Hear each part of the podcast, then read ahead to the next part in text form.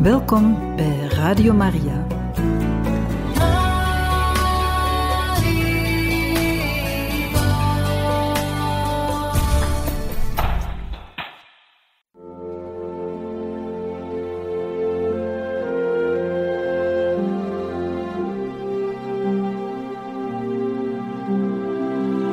Beste luisteraars van Radio Maria, welkom bij het programma Catechismus. Een overweging bij de geloofschat van de kerk.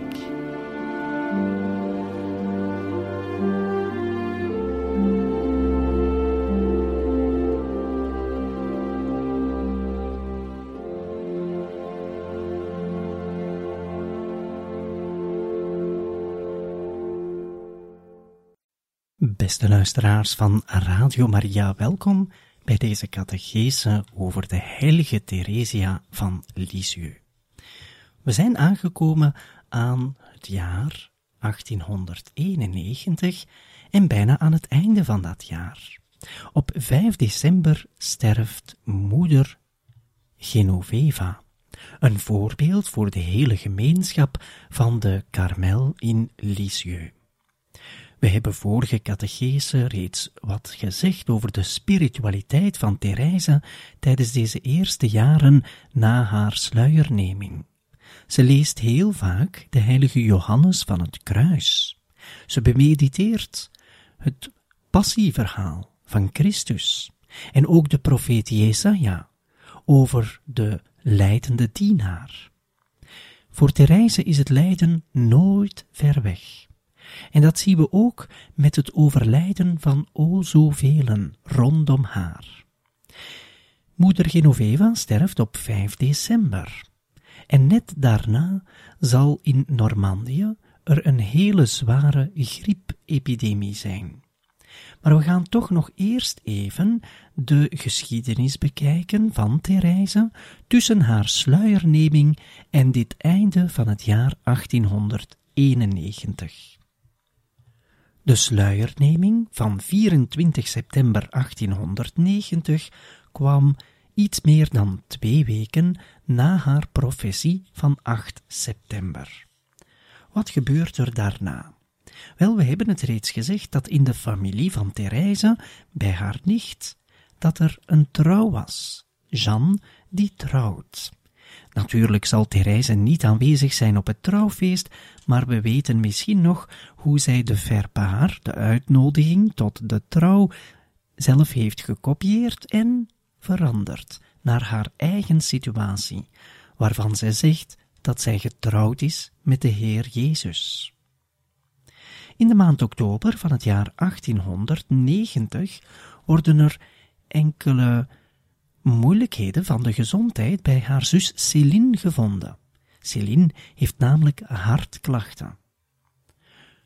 Ondanks deze klachten zullen zij samen, Leonie, de zus, en Céline, een andere zus, samen op bedevaart vertrekken naar Parennemonial in de maand oktober 1890. Dit is natuurlijk niet voor niets, want een van de zussen van Therese, zij die ook in de Karmel zit, in Lisieux, zuster Maria van het Heilig Hart, wel, heeft natuurlijk een zeer grote devotie voor het Heilig Hart. En dat is natuurlijk de devotie die men heeft als men naar Parellemonial trekt. In 1891 wordt Therese 18 jaar op 2 januari. En vanaf dat moment zal zij sacristine worden, het is te zeggen een hulp in de sacristie, en dit is samen met zuster van de heilige Stanislas. In het jaar 1891 weten we dat het een hele regenachtige zomer was. En dat is ook weer belangrijk, wetende dat Therese veel belang hecht aan de natuur. We weten hoezeer zij van sneeuw houdt. Regen daarentegen maakt het allemaal wat droeviger. Op 23 juli van datzelfde jaar zal de zus van Therese Céline weigeren om te trouwen. Een officiële weigering wordt dan gegeven aan een jongen die de naam draagt Henri Modelande. En Henri Modelande zelf zal priester worden later. Zij hebben beide hun roeping echt ontdekt. Céline had die roeping reeds ontdekt en toch stond zij open voor die vraag, gewoon om na te gaan wat God echt van haar verlangde. Later zal zij zelf natuurlijk ook binnentreden in de Karmel. Nog in het jaar 1891 kunnen we zeggen, op 11 september, dat Therese een persoonlijke retraite volgt. In de maand oktober geldt hetzelfde. Ook dan is er weer een retraite. Over het vertrouwen en de liefde. En daar zullen we het zo dadelijk meer over hebben. Over dat grote vertrouwen dat Therese zal kennen. Op 10 oktober kunnen we ook nog melden dat Monsieur Reveroni, en misschien herinnert u die naam zich, dat is namelijk de naam van de vicaris-generaal die met Therese en Céline en de vader mee was naar Rome, net voor Therese binnentrad in de Karmel. Monsieur Reveroni zag dat in de eerste plaats niet zitten, maar later zal hij toch inzien dat het echt God was die riep.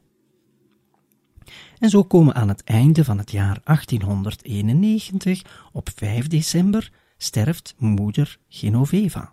En moeder Genoveva was dus, zoals we reeds hebben vermeld, een echt voorbeeld. En nu is het tijd om even terug te keren naar dat grote onderwerp van Therese, het vertrouwen. Alvorens te spreken over dat vertrouwen, moeten we die geschiedenis begrijpen.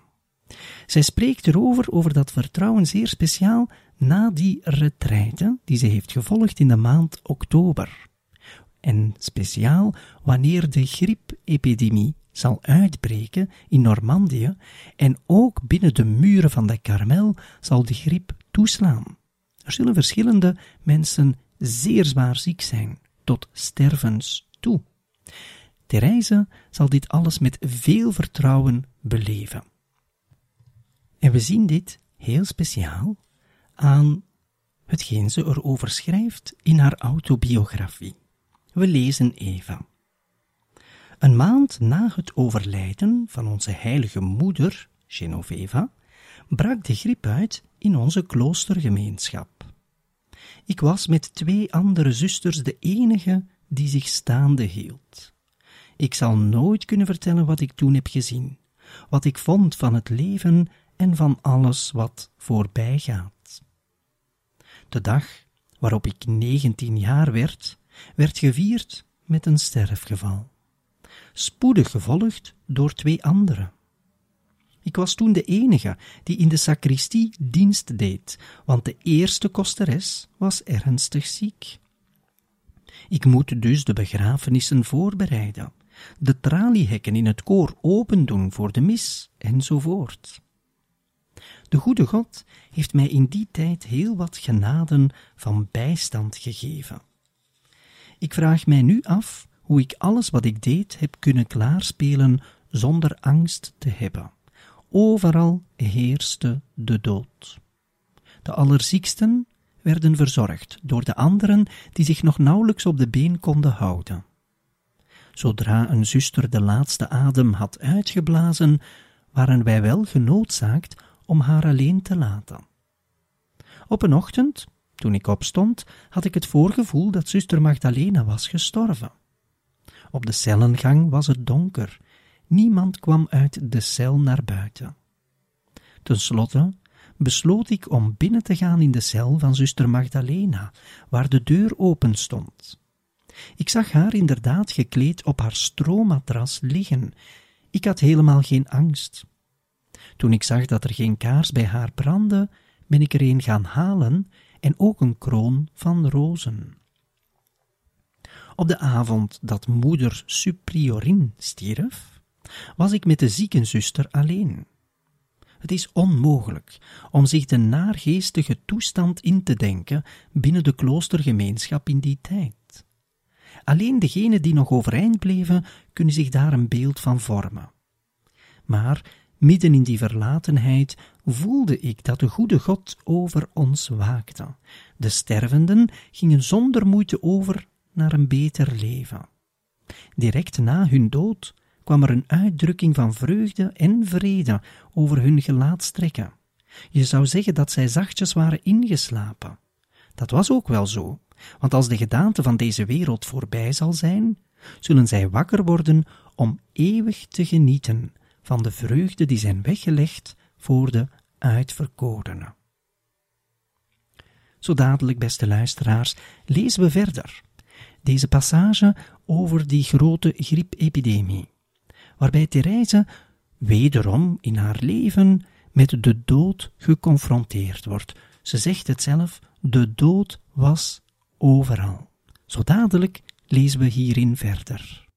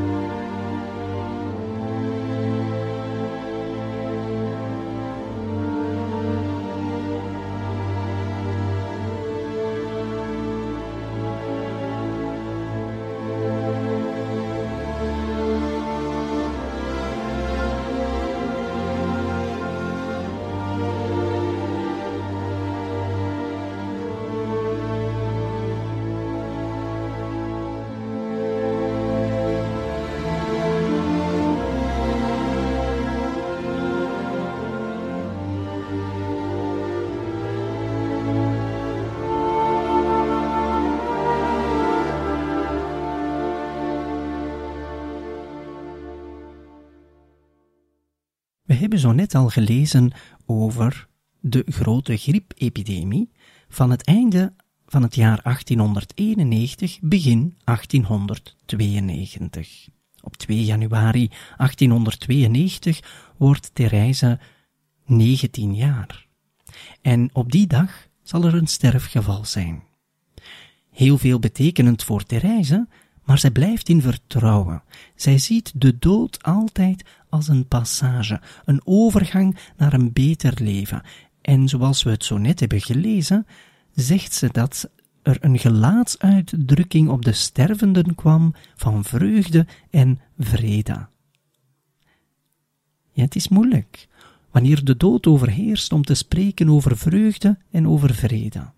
En toch durft Therese dat aan. En dat kan alleen omdat zij zo'n sterk geloof heeft. Als men gelooft in het eeuwige leven, als men gelooft in God, onze Schepper, die ons heeft beloofd dat wij kunnen deel hebben aan de verrijzenis van Christus, dan hebben wij vertrouwen en blijven wij altijd leven vanuit onze hoop. Therese doet niet anders en is daarin voor ons allen een voorbeeld.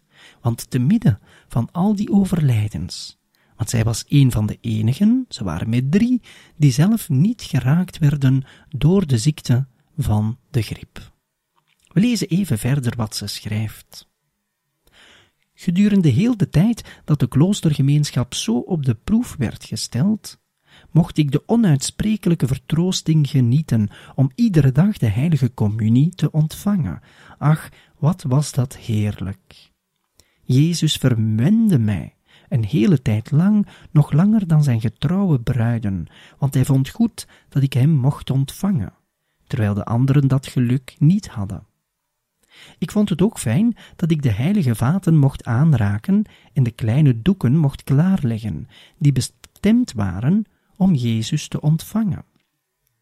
Ik voelde dat ik heel erg vurig moest zijn, en vaak kwam mij dat woord in de gedachten dat eens gesproken werd tot een heilige diaken: Wees heilig, gij die het vaatwerk van de Heer aanraakt. Het eerste dat we moeten vermelden is het grote vertrouwen. De reize vindt haar vrede en vreugde in de aanwezigheid van Jezus, zeer speciaal in de heilige Eucharistie. De heilige Eucharistie is een bron van hoop, een bron van vertrouwen. En we kunnen er ook bij vermelden hoezeer Therese met respect spreekt over de Eucharistie. En ze spreekt alleen niet met respect, maar ze handelt ook met respect. Wees heilig, gij die het vaatwerk van de Heer aanraakt. In die tijd was dat waarschijnlijk zeer normaal. En dat was eigenlijk goed. Vandaag is dat misschien minder normaal. Als we soms kijken hoe men omgaat in de sacristieën van vandaag met het vaatwerk van de Heer, dan is dat misschien voor ons een wakker worden.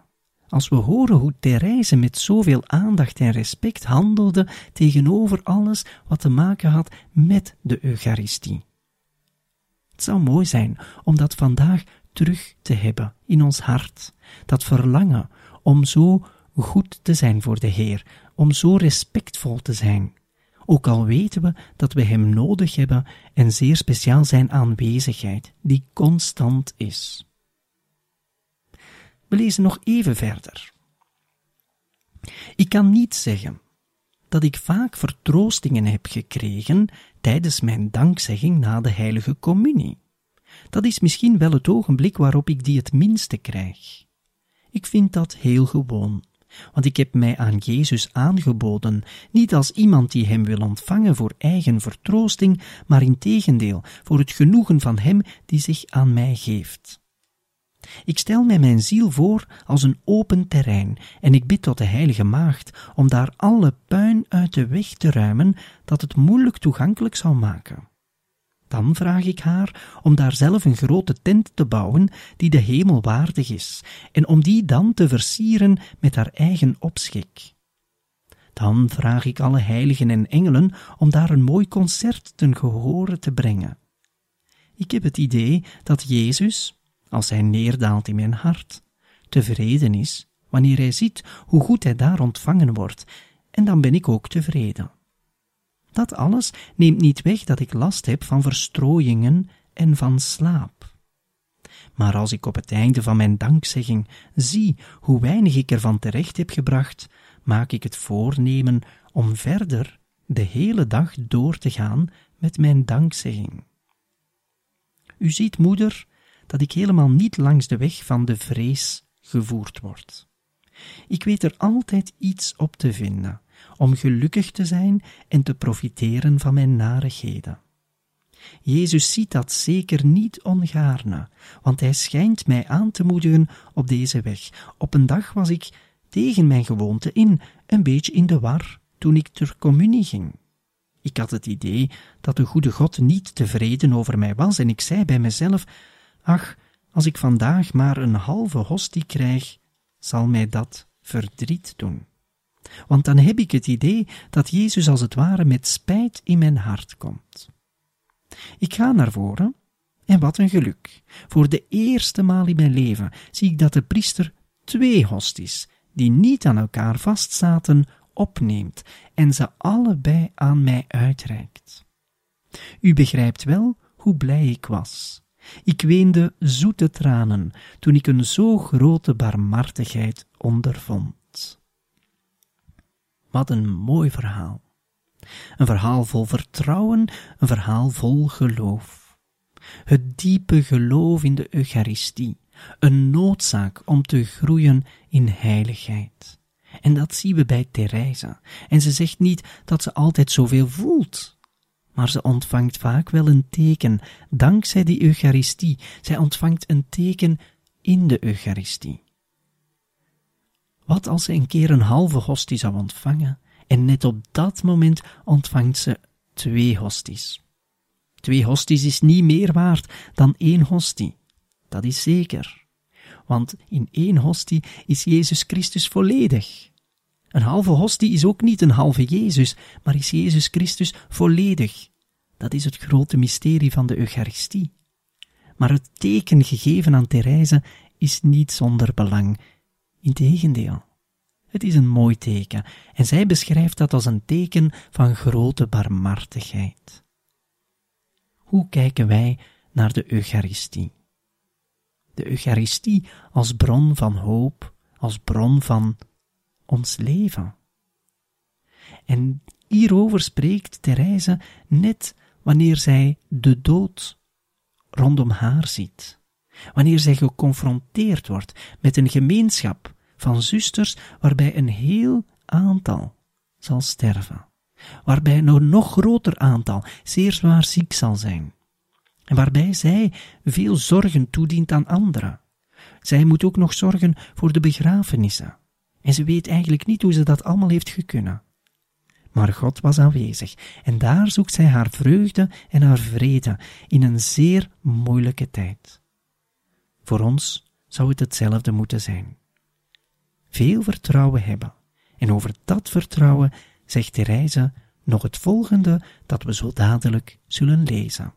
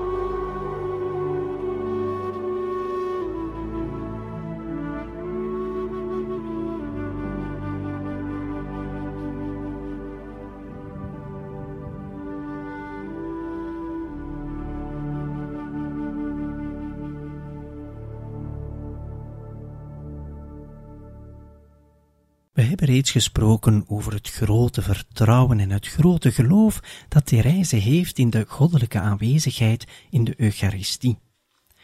Zij spreekt nog verder over het vertrouwen als volgt.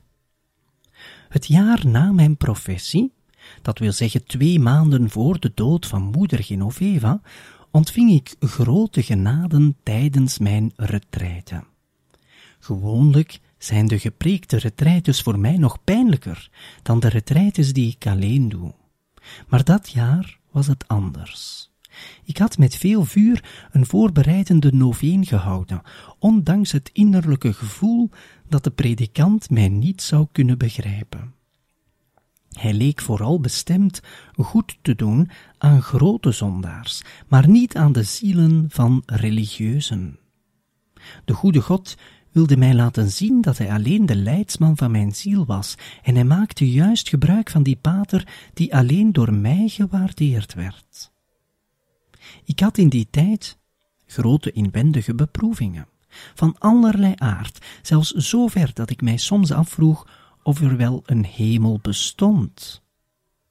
Ik voelde mij niet in de stemming om iets los te laten over mijn innerlijke gesteltenis, want ik wist niet hoe ik die tot uitdrukking zou moeten brengen.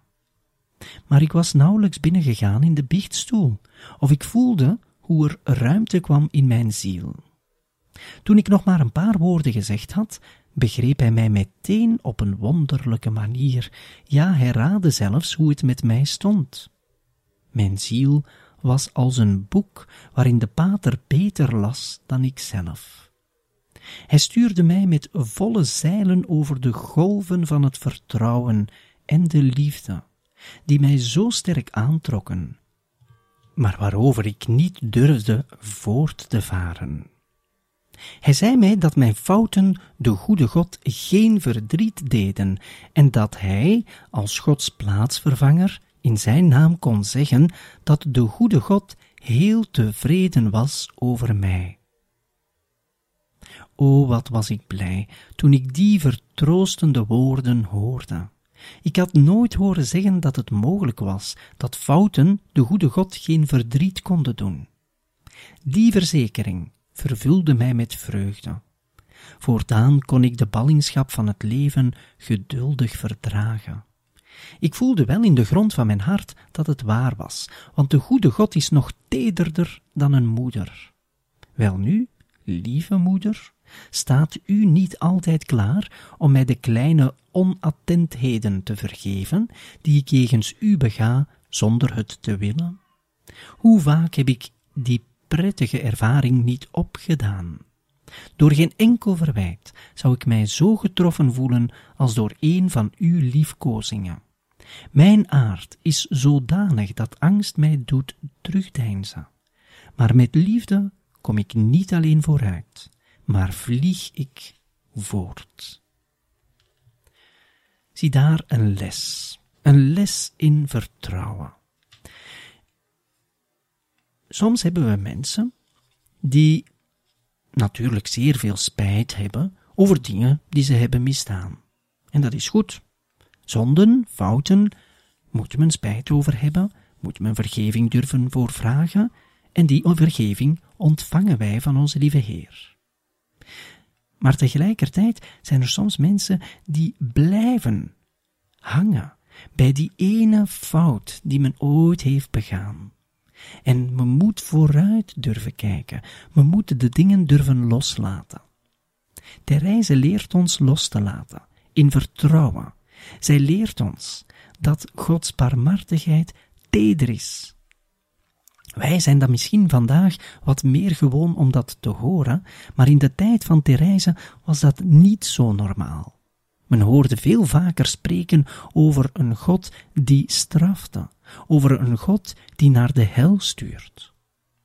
Ook al zijn die zaken misschien wel wat de realiteit, zoals de hel, dat bestaat, maar tegelijkertijd weten wij ook dat God goed is en barmhartig. En Therese in die tijd geeft ons iets nieuws mee. Blijf vertrouwen op de tedere goedheid van God die als een vader voor ons is, maar hij is zelfs tederder dan een moeder zegt Theresa. En dit alles schrijft zij te midden van die zware epidemie. Zij heeft net die retraite gehad waarover gesproken werd over die grote liefde van God en dat vertrouwen dat wij moeten hebben. En zij zelf zal dat vertrouwen beleven en blijven beleven, tot in de winter van het jaar 1892, het jaar waarin zij 19 jaar wordt. En in dat jaar ziet zij echt in dat ondanks onze tekortkomingen, onze fouten, de goede God vergevensgezind is, barmhartig. Maar natuurlijk komt zij altijd op een nederige manier naar God toe. Zij handelt met God op een nederige manier. Ook al weet zij dat zij klein is, zij beseft ook dat zij in de ogen van God heel veel waarde heeft. Tot slot kunnen we nog even een passage lezen waarin Therese haar dankbaarheid uitdrukt. Sinds twee jaar heb ik heel wat mysteries begrepen die tot dusver voor mij verborgen waren gebleven. De goede God heeft mij dezelfde barmhartigheid betoond die hij ooit aan koning Salomon heeft bewezen. Hij wilde niet dat een enkele van mijn verlangens onvervuld bleef. Niet alleen zijn verlangens naar de volmaaktheid, maar ook die waarvan ik de ijdelheid inzag, zonder die te hebben ondervonden. Ik had u, moeder, altijd beschouwd als mijn ideaal. Ik wilde in alles op u lijken. Als ik zag wat een mooie schilderingen en een prachtige verzen u maakte, zei ik bij mezelf: Ach, wat zou ik het fijn vinden als ik kon schilderen, als ik mijn gedachten in verzen zou weten uit te drukken en op die manier ook goed kon doen aan de zielen. Ik zou die natuurlijke begaafdheden niet hebben willen vragen, en mijn verlangens bleven verborgen in de grond van mijn hart. Maar Jezus, die eveneens verborgen is in dat arme hartje, vond het plezierig mij te laten zien dat alles ijdelheid en droefheid des geestes is onder de zon. Alles is ijdelheid, behalve God.